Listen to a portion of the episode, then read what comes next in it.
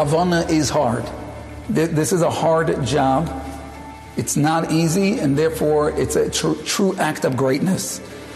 Firstly, know that not every day it will work the same. My grandfather said, the Hasidim say, a davening that's better than your davening yesterday, fantastic. A davening that's worse than your davening yesterday, that's also not bad. But the worst thing is if your davening today is the exact same as it was yesterday, because that means it's got no heart. Heart doesn't stay the same day to day. So how could your davening be identical?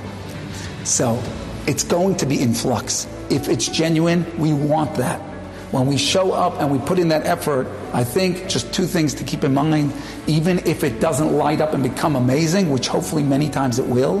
Firstly, the nachas to Hashem of you trying of recognizing that this relationship is real and you want to make it count and you're not ignoring one of the great parts of your Judaism and just sweeping it under the rug. If we put in that effort, can you imagine how much nachas fakir? If it doesn't go, then Hashem gets even more nachas because it's harder to push for it. The nachas and the amount that that lights up the world and changes who we are in the core of our being cannot be imagined.